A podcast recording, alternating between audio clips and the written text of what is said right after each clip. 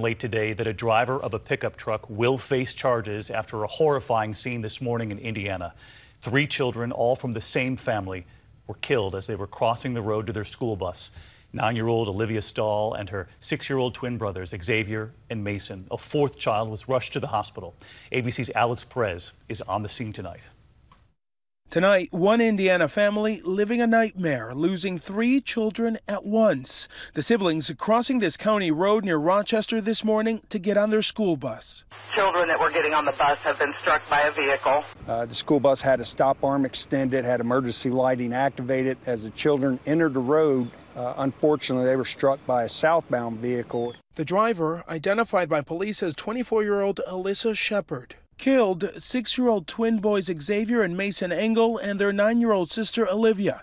An 11 year old walking with them, airlifted in critical condition. This is a very trying and sad, sad day. Tonight, Xavier, Mason, and Olivia's uncle says the family can't imagine life without them. He didn't lose one kid, he lost all of his kids.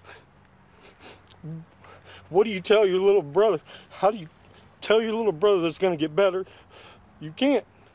David, the driver of that vehicle that struck the kids, is in police custody. She's facing a number of charges, including three counts of reckless homicide. David? Alex, thank you.